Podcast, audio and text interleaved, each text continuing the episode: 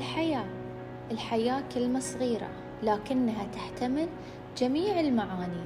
فالحياة هي الناس والأيام والأحداث وهي الحزن والفرح وهي الفصول الأربعة بكل ما فيها من تقلبات وهي الأسرة والوداع واللقاء.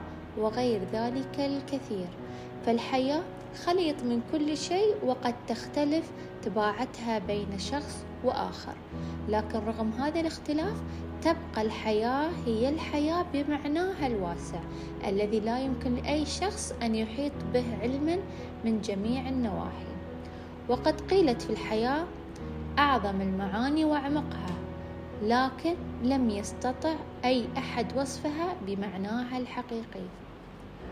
الحياة بحر واسع متلاطم الأمواج في حين وهادئ في حين آخر وهي مليئة بالأحداث الكثيرة والمتناقضة فأحيانا تظهر بوجهها الجميل وأحيانا تظهر بوجهها الكئيب.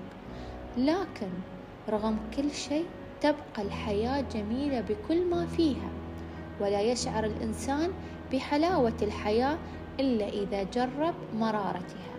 وهي مليئة بالتجارب التي تمر على الإنسان وتعلمه الكثير.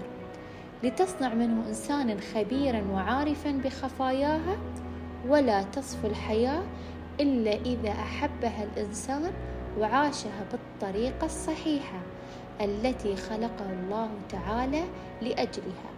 لذلك على الإنسان أن يفهم معنى الحياة أولا ثم أن يعيشها بحذافيرها دون أن يكترث بأحزانها وتقلباتها لأنها جزء ثابت منها بل عليه أن يتأقلم مع جميع أحداثها.